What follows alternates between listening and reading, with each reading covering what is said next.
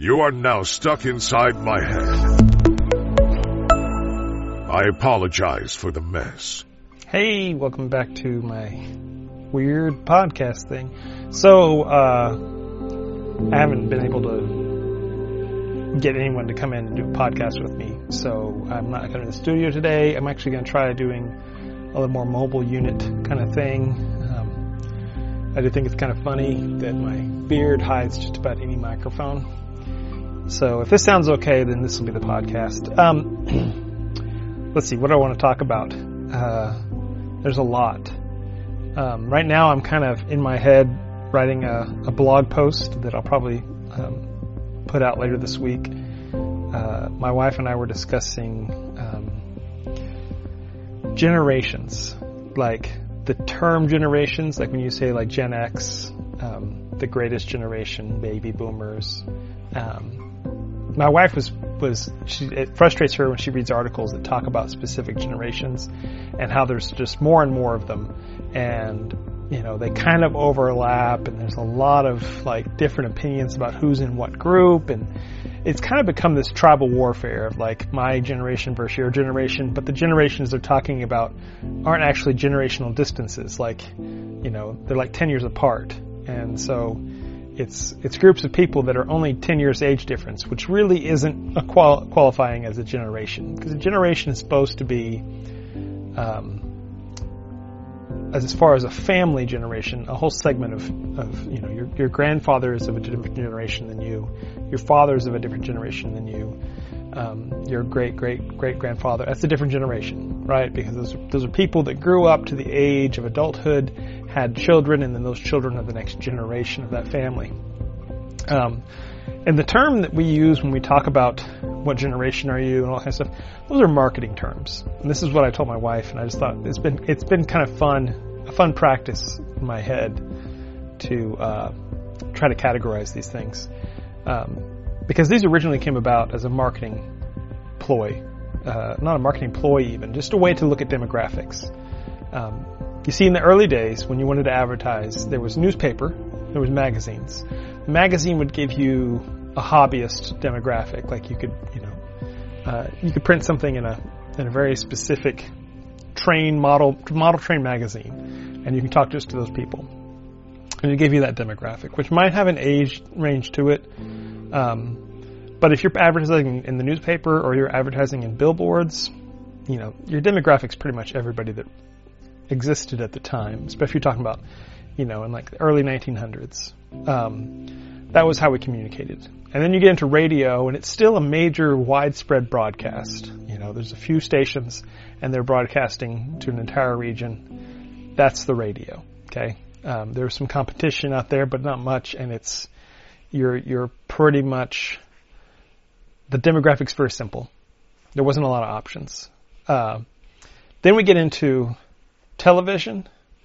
And in the 50s, we're talking about broadcast television, multiple stations maybe, and uh, a whole lot more in the realm of um, print communications, like little specific magazines and such, and a lot of advertising.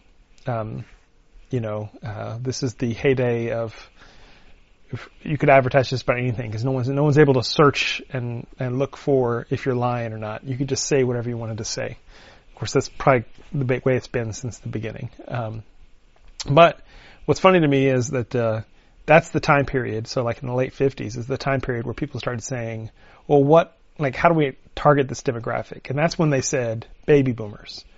They said, "Well, there's the greatest generation, which was the the guys that got us through World War II." and then after that was the baby boomers, and we call them that just because there was a, a spike, a peak in the population from when soldiers came home. A lot of people had children, started families, and boom, there was a lot more population.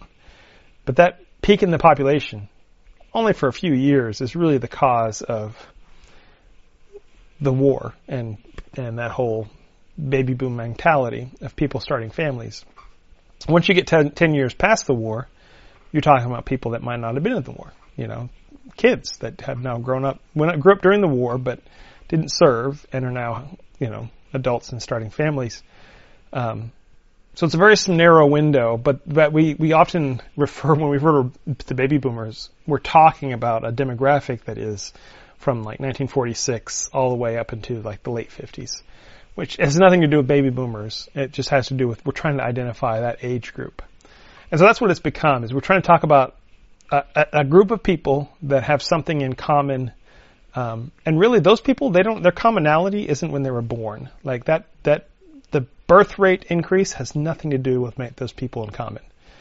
But what they would more have in common would be like the media that they absorbed. This is like when black and white TVs became normal and people could afford them. Um, the economy was doing pretty good after the war, and and we saw a boom in television sales, um, and television communications became normal. This is like the time period when when people were like the White House might have a, a broadcast um, to all the homes, um, and you get up until like the 60s, um, where you get everybody watching the space race on live television. Um, and I feel like that there's a common thing there, but I think what would probably separate them the best, if you were trying to separate them by experience, life experiences, would be that the greatest generation was magazines and newspapers. The baby boomer generation was black and white TVs. Uh, I would say, obviously, the greatest generation had radio, and radio was was a sit you'd sit down by the radio kind of thing. People had big radios in their house.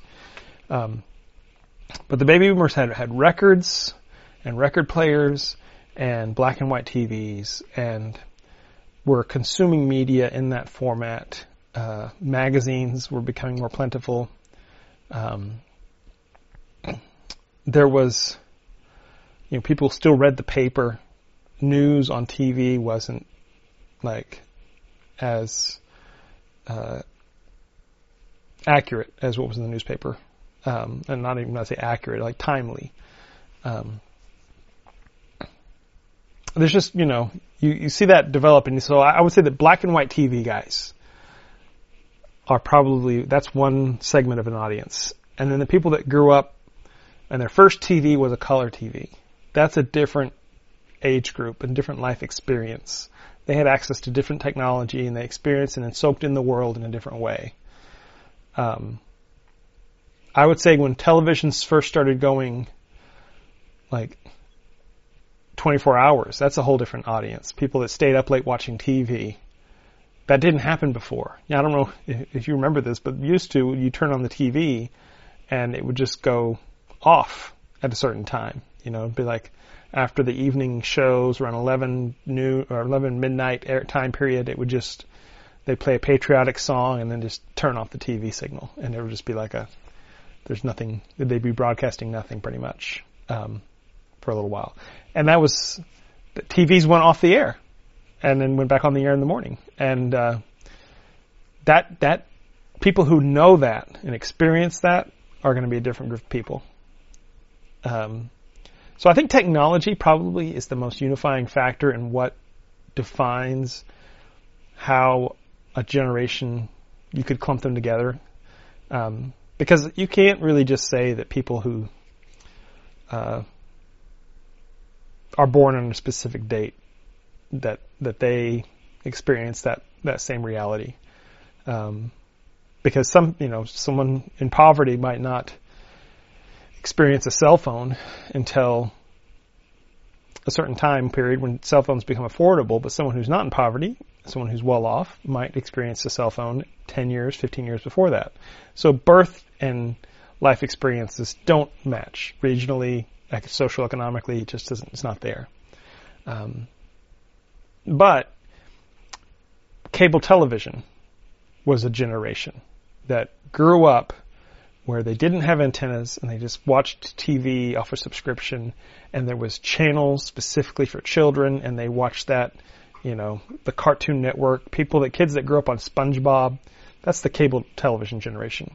I would think most people that we would probably point at and say those are millennials are actually just the cable television generation. And I don't think they would argue with that. It's also not an insult. Like that's that is a common thing. They all understand those memes and they all understand that history because they were they were they were there for it. Um, I'm trying to think what would define my generation. Uh, I'm technically Gen X, but like, uh, I have to say that I was the floppy disk generation. Um, that when computers and the internet was very early on, you know, we got uh, AOL discs in the mail and advertising saying, "Hey, install this software and run connect to our internet." Um, and, and you know, my wife when I said that said, "Which size? Five and a quarter or four and a half or whatever the four inch floppy?" They were they were all called floppy disks, and five and a quarter was only like two years, and then right after that, when the hard disk came out, we all converted to hard disk. Even though we still had the five and a quarter floppy, we would always have a, computer that had two drives, one for the five and a quarter and one for the hard disk. Um, but that's my generation. That's what my childhood. That's I relate to that. Um, I I grew up experiencing the development of the internet and technology. Um, and I would say that like that's a, a huge contributor to my understanding of how I see the world and what I see going on now. Um, you know, I think that probably defines a more relevant issue than the range at which I was born. And there's people not that that were born the same time I was that didn't have that same experience. Um, you know, I know a woman who didn't have her first computer until, and she was we're, the same age. She didn't have her first computer until we were uh, in college. Um, I gave her her first computer. So, uh, completely different life story. So, I don't. I think we should get get rid of the whole generations are by dates. I think we should define generations by the technology. So the black and white television generation, the color television generation, the cable generation, the the uh, floppy disk generation, the CD-ROM generation. Um, I think tablet, the tablet generation is going to be kids that grew up with the tablet in their hands, and I think we're going to all see the the outcome of that and how that did for for those kids. Um, you know, we, we see a lot of. I, I'm not going to comment. We see a lot of problems in society that I feel like could be related to we're presenting kids with certain technologies way too early because um, we didn't know any better. We thought that was good for their development. Like, oh, they'll be geniuses, and we thought they were geniuses because they knew how to use computers, but it turned out they didn't know how to communicate with humans. So that wasn't great. Um, uh, I think the internet generation somewhere in there. Kids that that grew up with access to what we would call broadband internet. You know, um, Netflix. Uh, you know, but then there's the Netflix people that got DVDs. That was my generation.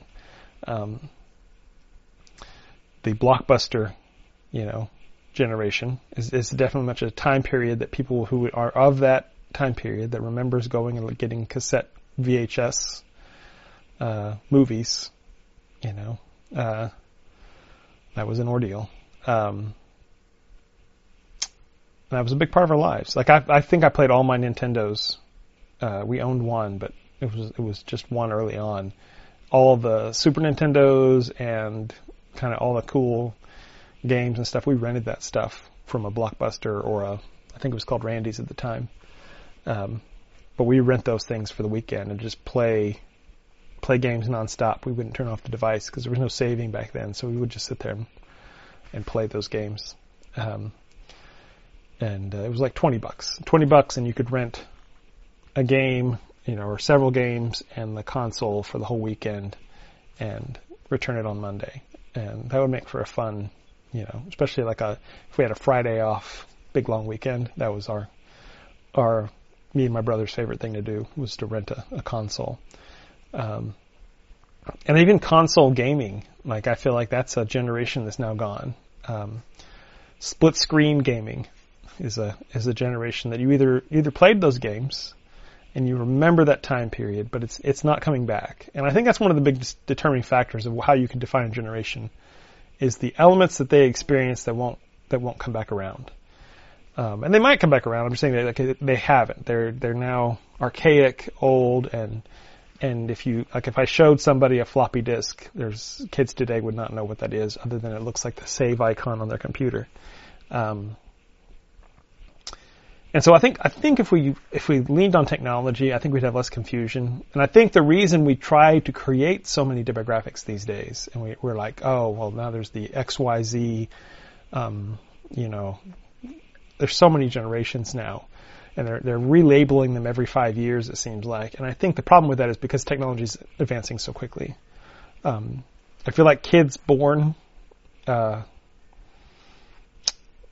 I think well they'll probably try to identify a COVID generation. Um, you know, kids that were in school during COVID and it really messed up their education. Uh, that's going to be a, an identifying factor that they're all going to remember and relate to. Um, but I think more than that, what we're looking at next is the artificial intelligence generation. Um, kids that are four years old right now are probably going to have an AI friend by the time they finish high school. Um, have some kind of study partner technology that, that seems very human that will be an artificial intelligence because we're already seeing that now. It's gonna it's gonna come out fast, and that's definitely going to define a generation um, that uh, you know may may become commonplace and not be as defined as definitive as, as a thing. Um, in fact, you might look back and say that teenagers today will look back and call themselves the you know the search engine gen- generation because in the future kids might not know what a search engine is. Um, but that's the that's what I think is neat about the whole generational thing, uh, is that you you don't get to define your generation. The generations underneath you get to define you. They'll figure out what you're called, you know, because it's it's not best to name it off of the what's happening right now. Because what's happening right now, why not define you that well? Like if if we if we called people that grew up in the 70s the automotive generation because cars were you know, everybody had a car in the 60s and 70s. Well, everybody still has a car. Like that hasn't changed. The cars have changed, but you know, that that's not a relatable thing that we don't all relate to. So I think what helps is to determine, well, what do those people relate to that, that other people won't understand? Um, you know, uh, government cheese is a thing that not everybody is going to understand, but some people are going to have that. That's their memory of of their history and, and commonality they would understand. Um, and then some people, when you say that, would have no idea what you're talking about. And uh, I feel like this is where I kind of want to brainstorm this. I want to design a category of these things and figure out. And I, I don't know if I'll have time for this. I don't even know if it's a doable task to be able to determine all the categories of generational uh, demographics based on technology or something that happened in society that, that only those people would understand. Um, certain worldwide events like the moon landing, uh, I think defines if you if you remember watching the moon landing live, that's a common thing that you have and everyone else, and also it kind of defines some of that time period um, because there was a lot of hope, there was a lot of uh, achievement focus um, and uh, optimism, I would say, um, kind of coming out of that time period. So uh, there's stuff there, I think, that, that ties us together. And I think it's more valuable to think of those things than it is to think about what year you were born. I feel like at some point it becomes like an uh, astronomical sign kind of thing. It's like, well, what? Uh, that's the year of the tiger. Like it's meaningless. It's just your birthday. It doesn't really. It doesn't really say anything about you, unless you really buy into that stuff. Um, so uh, that's what I've been thinking about lately. I'm gonna I'm gonna, I'm gonna try to write do a write up for it. I don't know if I'll be able to come up with all the criteria for it or how I would establish it. But I, I just feel like it's better demographic information. I feel like if you were trying to decide who you wanted to reach with a message, that being able to say that um, this is what these people would think is nostalgic will help you understand that target audience better. Um, but that's not going to be based just on age. So uh, if you're just if you're only your demographic you really care about is age, I think maybe you should rethink your marketing plans. But uh, and there is an overlap there, but I just don't think it's. I think the problem is we've we've got absorbed with it to the point that we're just telling people, "Oh, you're one of these. You were born this time, then you're one of these people." And not everyone wants to believe, be a millennial even if the dates match, it's like, that's not who I am. I don't associate those things. The the actual millennia didn't affect me, didn't doesn't define me. Um, and all the things that we associate to millennials, they might not might, might be true for them. And so we have a whole thing about I don't want to be in that category. Um, so I think we need a set of categories that we can actually opt into and say this this this is who I am. This is this is the things I relate to and a history I understand. So. Anyways, uh, other than that, I've been scooting around like crazy. My motorcycle, been having a lot of fun, uh, and uh, finished my class this weekend uh, for that. So I'll actually be licensed because I, I may have been putting some miles on my motorcycle before I actually had a license for it. Uh, but in Oklahoma, there's not much else you can do because there's like a three month waiting period, and uh, I actually did need to be able to get out and read around without I didn't have another vehicle for a while there. So, uh, but I also got out a lot more than I normally would because it was a lot of fun. So, um, but I've been enjoying that. I'm trying right now to do a little exploring of Oklahoma and do like, if you look at my Instagram, I'm trying to do uh, capture corners of Oklahoma City of the metro by just exploring on a motorcycle and finding like uh, sculpture art and buildings and stuff that are kind of iconic and try to capture those uh, in a way that I feel like I've indexed it well and I can be like, okay, so it's, it's just a little artistic side of me that I just want to, something I want to do. Um, so that's my, my current thing is that like if I have free time, I want to head to the city and, and try to catch something or, or find something, um, you know, especially in that golden time period in the evening to capture a nice picture. Uh, but having a lot of fun, and I got no complaints, you know. Uh, yeah. So I'm gonna leave it at that. Take care of yourselves, and thanks for tuning in. Bye.